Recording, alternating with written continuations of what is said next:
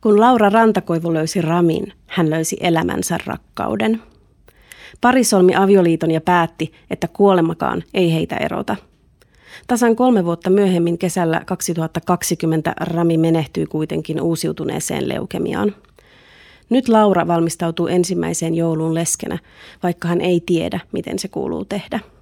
Hän haluaa löytää tavan kunnioittaa Ramia ja ottaa hänet yhä osaksi perhejuhlaa. Tämä on Roosa Podcast. Minä olen Anu Koikkalainen ja nyt kuulet Lauran ja Ramin tarinan. Jäähyväiset.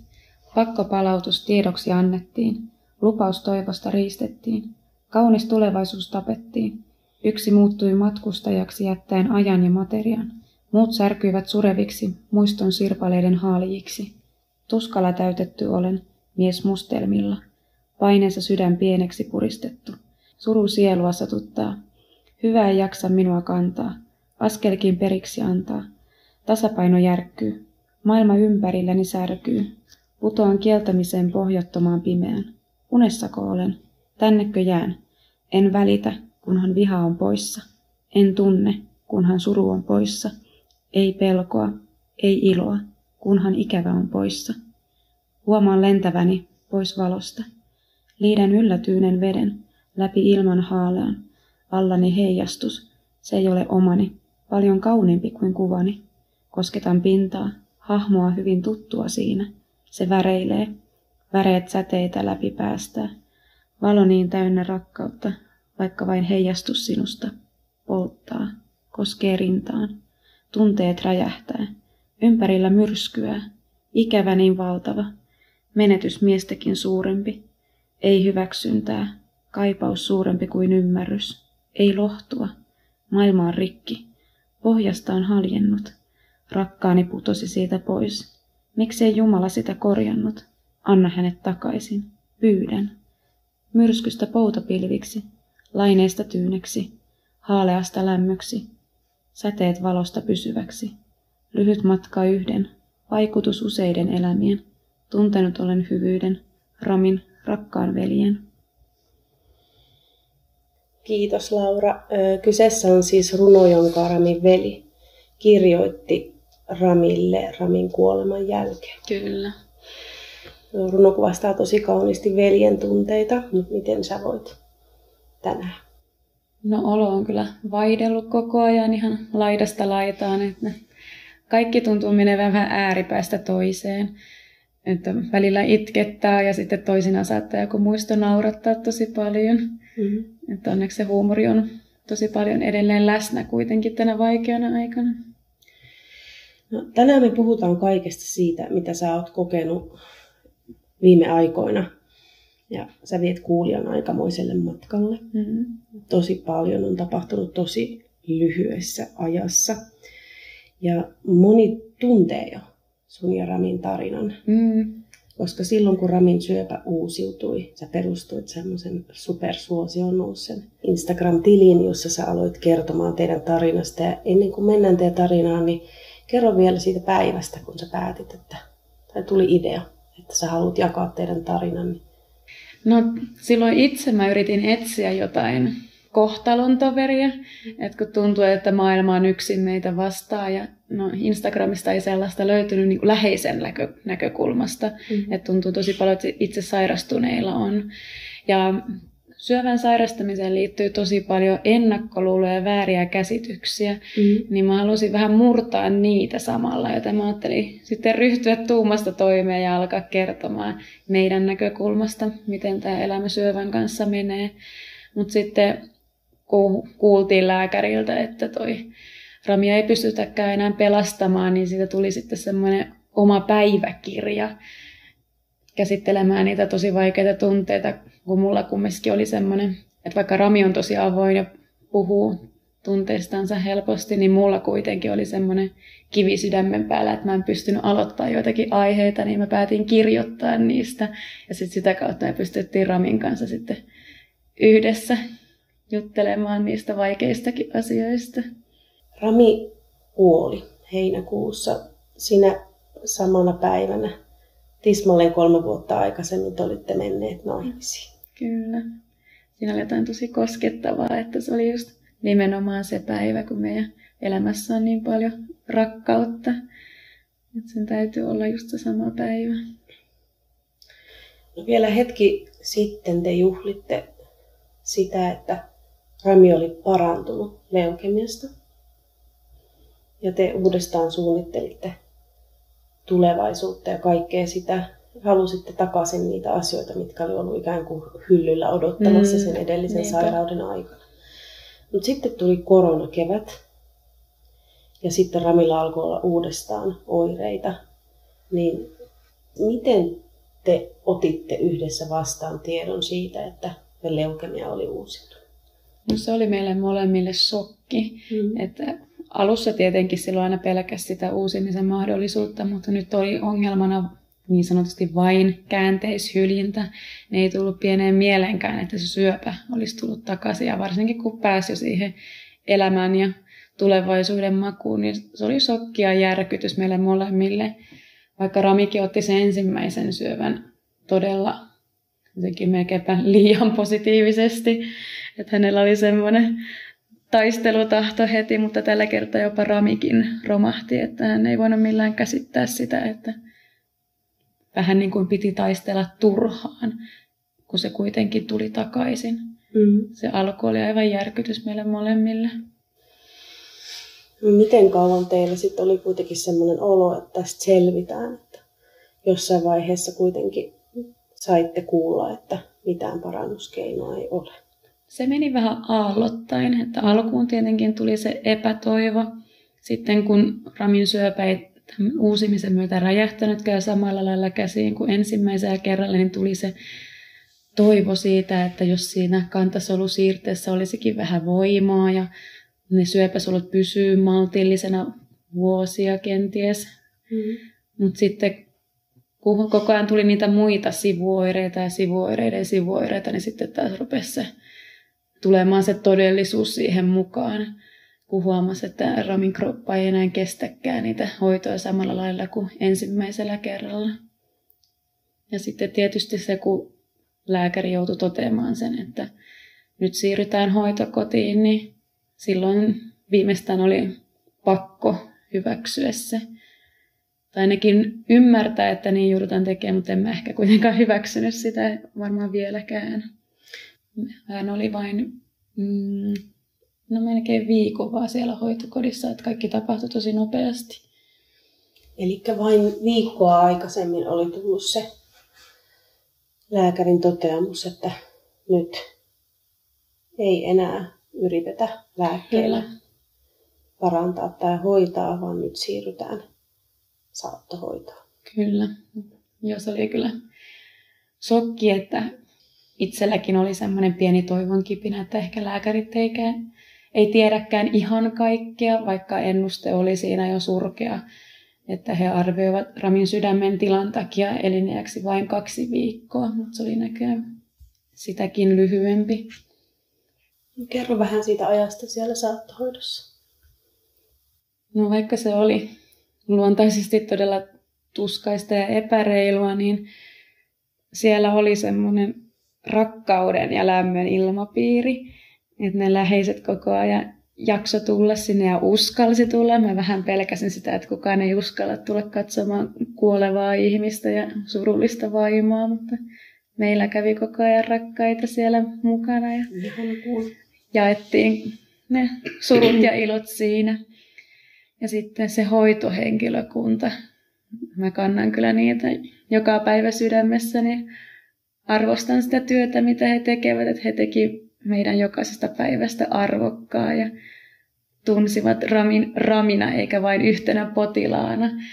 Että he, heillä oli aina aikaa olla siinä, että juteltiin välillä ihan niitä näitäkin ja joskus taas siihen hoitoon liittyvää. Ja Ramikin kunnon sauna ja pääsi sitten tai me päästiin kahdestaan saunomaankin sinne ja järkkäs meillekin ylimääräisen saunan vuoron sinne. Että oli ihanaa, että meillä yritettiin tehdä kaikki mahdollisimman hyväksi, mitä noin vaikeassa tilanteessa onkaan mahdollista. Niin ja ilmeisesti he siinä onnistuivat. He onnistuivat ihan täydellisesti. Ihana kuulla.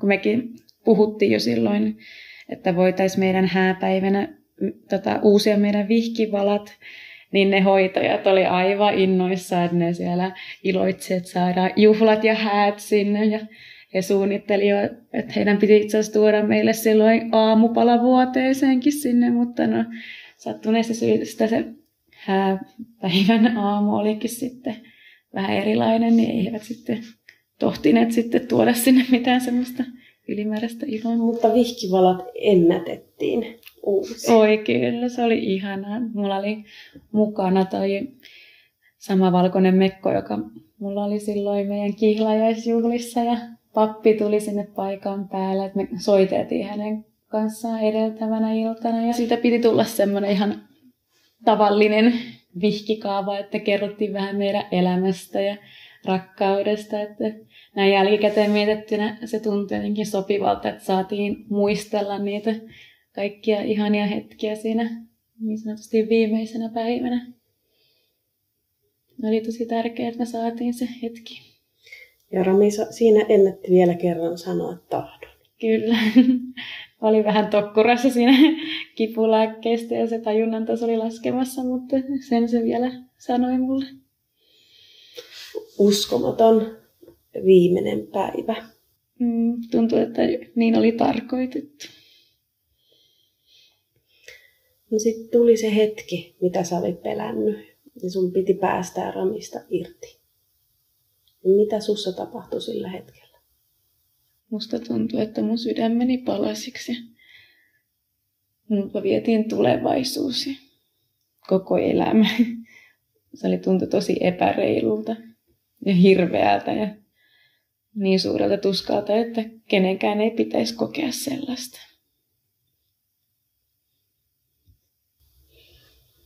Edessä oli hautajaiset, jotka te olitte kuitenkin itse suunnitellut.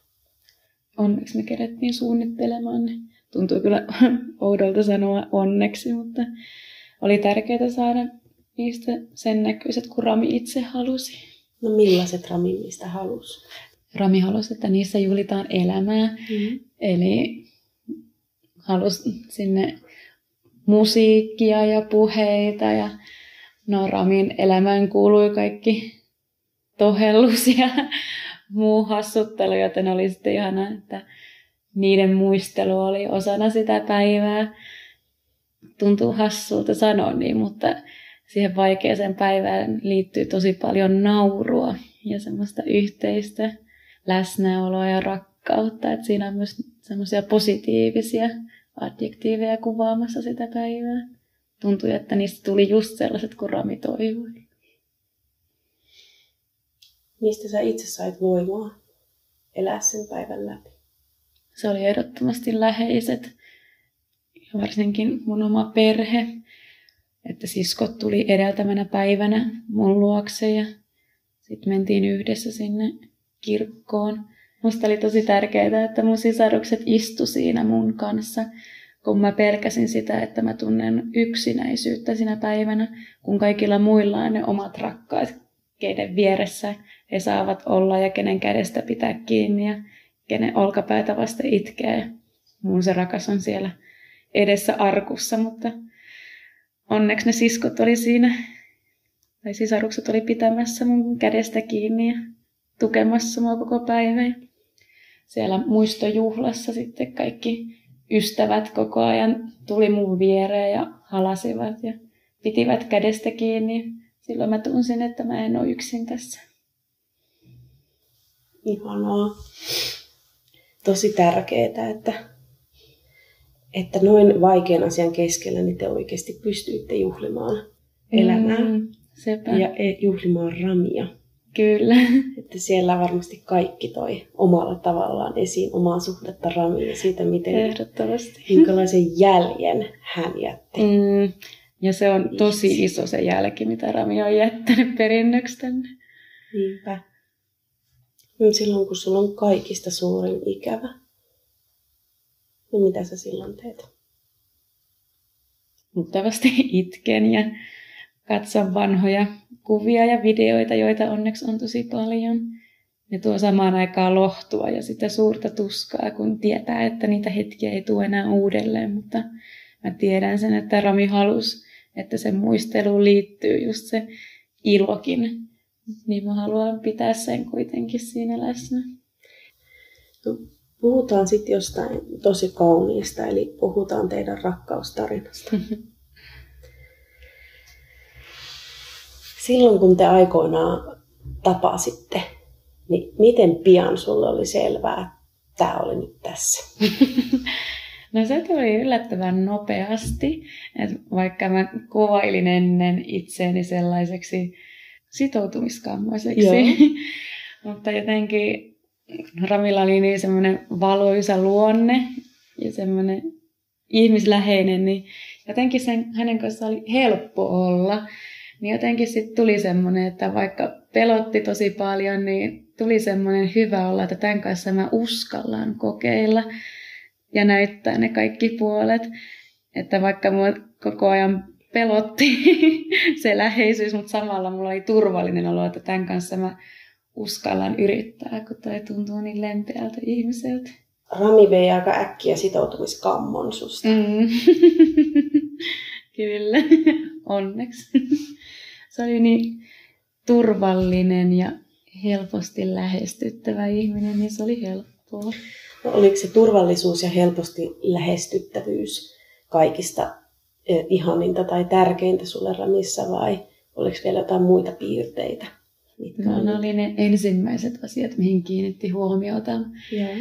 Mutta sitten mitä enemmän tutustui, niin sitä enemmän tuli niitä ihanampia piirteitä, kuten tämä elämän ilo, mitä sanoin aiemmin, ja se aito hyvyys ja välittäminen ja pyyteettömyys. Että välillä tuntuu, että Rami oli niin kuin liian hyvä ollakseen totta. Että mä en koskaan edes uskonut, että ton kaltaisia rakkaustarinoita voi olla olemassa. Että mä luulen, että niin. niitä on vain jossain saduissa ja elokuvissa ja sitten mä sain itse semmoisen kohdalleni. Niin, tähän väliin voisi kertoa semmoisen muiston, kun kävitte ensimmäisen kerran tuolla syöpäsäätiöllä meidän, meidän minun ja mun tiimikaverin luona. Ja, ja muistan, miten siellä me katseltiin mun kollegan kanssa, kun te naureet, nauroitte. Ja, ja jotenkin tuli olo, että ihan kun, ihan kun te kilpaa kehuisitte toisiin. no joo, sellainen. Se oli niin helppo puhua, tai on edelleenkin helppo puhua Ramista pelkkää hyvää, ja Rami nyt näkee kaikessa hyvää, niin se oli niin ihanaa, kuinka kauniisti hän puhui mulle joka päivä. Me kerrottiin useamman kerran päivässä, kuinka paljon rakastetaan ja haluttiin koko ajan kohdella toisiamme hyvin. No muistatko, millainen oli teidän ensimmäinen yhteinen joulu? Rami taisi tulla silloin mun vanhempien luokse. Me yleensä vietetään aina joulua just mun vanhempien luona niin, että myös sisarukset on tullut sinne perheineen. Ja sitten me ollaan käyty sitten silloin välipäivinä sitten taas Ramin porukoilla, että joulu on semmoinen perhekeskeinen juhla meille molemmille. Mm. Niin tuntui tosi tärkeää käydä molempien luona, mutta se ensimmäinen ja kaikki nämä aatot oltiin aina mun perheen luona. Tuleeko sulle mieleen mitä ihania muistoja, millaisia ne oli ne yhteiset joulut? Ramilla oli aina vähän semmoinen lapsen usko jouluun, että se oli aina ihan innoissaan niistä kaikista jouluruuista ja jouluohjelmista ja hän halusi aina laittaa tonttulakin pää ja siellä syödä kinkkua aina jokaisen ateria yhteydessä, että me varmaan riisipuuronkin laittoi sitä. että hän aina odotti sitä joulupukin saapumista ja lopulta sitten kun tuli perheeseen noita sisarusten lapsia, niin Rami mielellään otti sen joulupukin roolin aina. Rami oli joulupukki. Joo. no, millainen joulupukki Rami oli? no, Rami oli ihan luotu joulupukiksi, että naurava, hassu, iloinen kaveri, joka kalkatti sillä omalla murteellansa. Ja lapset uskasi tulla niin, syliin. ei tarvinnut pelätä. Ei tarvinnut Kerrankin. pelätä. Siellä sitten vähän aikuisellekin vähän huumoria siinä joukossa. Että oli kaikille sopiva joulupukki. Luotu joulupukiksi. No nyt joulu lähestyy taas. Mm. Minkälaisia ajatuksia se ja tunteita se sussa nyt herättää? Mua vähän pelottaa se joulu, kun se tosiaan on niin perhekeskeinen ja mä oon aina ollut vähän semmoinen hullu joulufani, niin nyt toiseksi musta tuntuu, että mä en ole löytänyt sitä jouluiloa, mitä mulla normaalisti olisi ollut jo syyskuusta alkaen. Et mua, mua pelottaa se, että löydäks mä sen innon ja tunnelman siitä, vaikka varmasti sen nyt huomaa, että joku puuttuu tästä joulupöydästä. Mm. Me aina lähetettiin joulukortteja yhteisesti. Ja nyt tuntuu siltä, että mä en halua laittaa omalla tai pelkällä omalla nimelläni joulukortteja. Ja me aina muistettiin toisiamme suloisilla joululahjoilla. Varsinkin kun oli tuon syöpätaistelun takia oli vaikea taloustilanne, niin sitten aina jouluna Rami halusi vähän hemmotella mua, että ostaa sitten joku vähän ekstra kivempi lahja, että hän halusi aina panostaa muuhun sitten edes kerran vuodessa jotenkin. Rami halusi aina vähän hemmotella mua sitten joulun aikaa. Mm. Ja nyt sitten on niin vaikea, kun ei tiedä, että mitä tehdä ja miten päin olla, kun joulu tulee. Sepä juuri, että varmaan jonkun valokuvan etsiä laitan siihen joulupöydän ääreen, mutta eihän siinäkään nyt ihan samaa. Mutta mä haluaisin keksiä jonkun keinon, jolla kunnioittaa Romia ja ottaa se osaksi perhejoulua. Niin. Kun nyt on oikeasti kirjaimellisesti näkee sen, kuinka tyhjä tuoli jää siihen pöydän ääreen, niin se tuntuu tosi surulliselta. Mm. Tällä hetkellä mistä sä saat voimaa? Mä saan voimaa ystävistä ja läheisistä ja siitä, kun näkee sen syöpäsäätiön keräyksen potin kasvamaan, että kuulostaa ehkä vähän hassulta, että mä jotenkin innoissani jostain semmoista, mikä ei konkreettisesti tuu mulle, mutta se on jotenkin ihanaa nähdä se, jotenkin se yhteisöllisyys ja ne ihanat viestit, miten ihmiset on päätynyt sinne lahjoittamaan ja miten meidän tarina on koskettanut. Jotenkin niissä hetkissä huomaa se, että just mä en ole yksin tässä, että mua kannatellaan. Se on tosi tärkeää nyt. Haluatko avata tuota vielä vähän enemmän, että, että miltä se kannattelu tuntuu? Että kun vaikka joku tuntematon ihminen tekee lahjoituksen ikään kuin ramin muistoksi ja syöpätutkimuksen hyväksi, niin miten se yltää sun sydämeen kannattelemisen tunteen? se, että ihmiset tietää tuon meidän tarinan ja miettii sitä myös sen jälkeen, kun on lukenut vaikka sen jonkun Instagram-päivityksen, niin mm. se on mm-hmm. jäänyt niiden ihmisten mieliin vielä senkin jälkeen, ettei se ole ollut vain yksi tarina muiden joukossa, vaan tietää sen, että mä oon ajatuksissa. Ja sen takia niin. se tuntuu semmoiselta, että mä kannatellaan. No nämä on edelleenkin kaikki, kaikki tosi vaikeita päiviä mm. mitä sä elät. Niin miten Rami kulkee sun mukana? Sulla ainakin roikkuu joka päivä Ramin vihkisormus sun kaulassa. Mm-hmm. Mutta millä muilla tavoilla sä kannat Ramia mukana tai Mä aina juttelen tiettyä Ramista ja Ramille.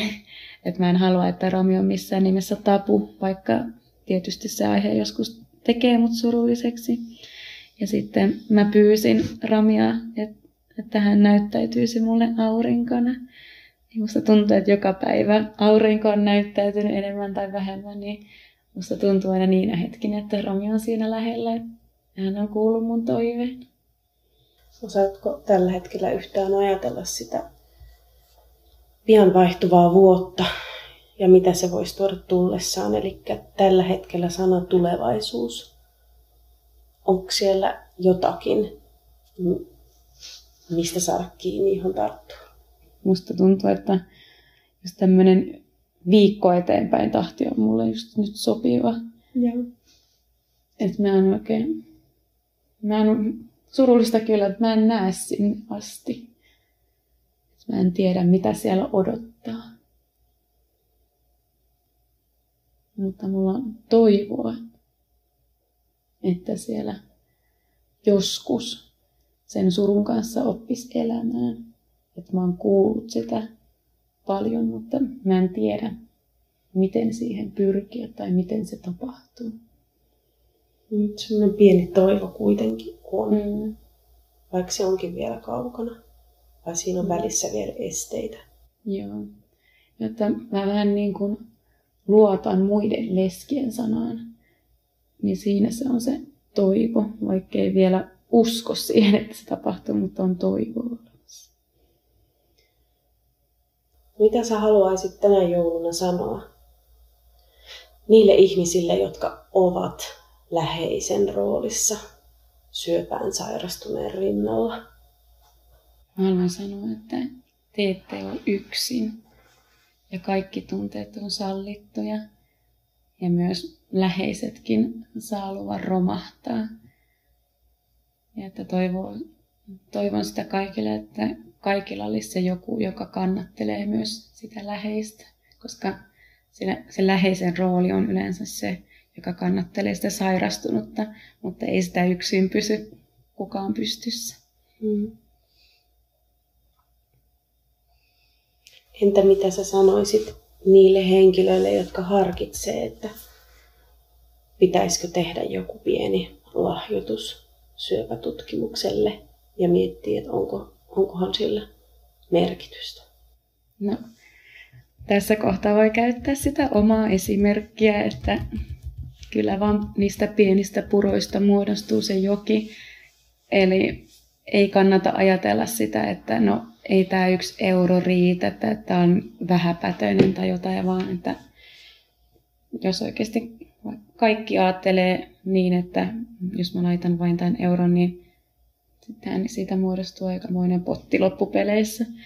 Niin, no teidän potti on kyllä juuri sellainen, että, että kahvikupin hinnasta vähän isompaan mm. summaan, niin kaikkea, kaikkea sieltä löytyy. Mm. Ihmiset on lähtenyt siihen mukaan. Sepä. Ja sitten tosiaan, jos nyt ajattelee, että vaikka se euro on liian vähän, niin ehkä voi sitten tosiaan tehdä jonkun tuommoisen arjessa jonkun teon, että vaikka että ottaa vaikka eväät kotoa, ettei ostakaan sieltä lounaskahvilasta sitä lounasta, niin siinäkin saa sitten vaikka jo kympin lisää siihen, niin voi myös tehdä joskus tuommoisia valintoja, että ei tarvitse ihan itteensä näännyttää tai myydä omaisuutta, että voi lahjoittaa tarpeeksi, vaan voi joskus tehdä jonkun tämmöisen vähän erilaisen valinnankin, niin silläkin saa jo enemmän sitten pottiin. Mm. Mutta kuitenkin, kunhan vaan muistaa se, että se eurokin merkitsee.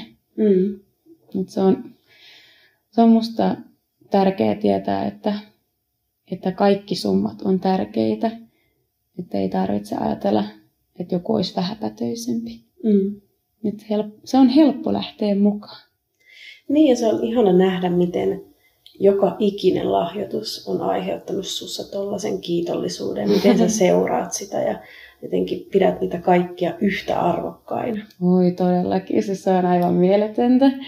Mä rakastan lukea niitä kommentteja, missä just ihmiset on kertonut, että vaikka toi, että on jättänyt jonkun karkkipussin kauppaan tai jotain. Että se on ihan mieletöntä, että just kuten aikaisemmin sanoin sen, että se tili on jäänyt mieleen vielä myöhemminkin, että he ovat miettineet siellä kaupassakin jopa, että vitsi, että jos mä jätän tämän ostamatta, niin mä voin laittaa sen sinne keräykseen. Että se on tosi ihana tietää, miten suuri vaikutus voi olla siihen. Niin, voimakas vaikutus. Niin, mm. sepä juuri. Teidän tarinalla. Mm. Nyt Laura, kiitos, että sä oot kertonut tätä tarinaa. Ja me saadaan myös syöpäsäätiössä kertoa mahdollisimman monelle ihmiselle teidän yhteisestä taipaleesta ja sun kaikesta kokemasta ja varsinkin tuosta läheisen roolista, että sä saisit osakses myös nyt kaiken sen ymmärryksen ja kantamisen, minkä sä ansaitset. Kiitos, olipa kauniisti sanottu. Tuli oikein lämmin olla.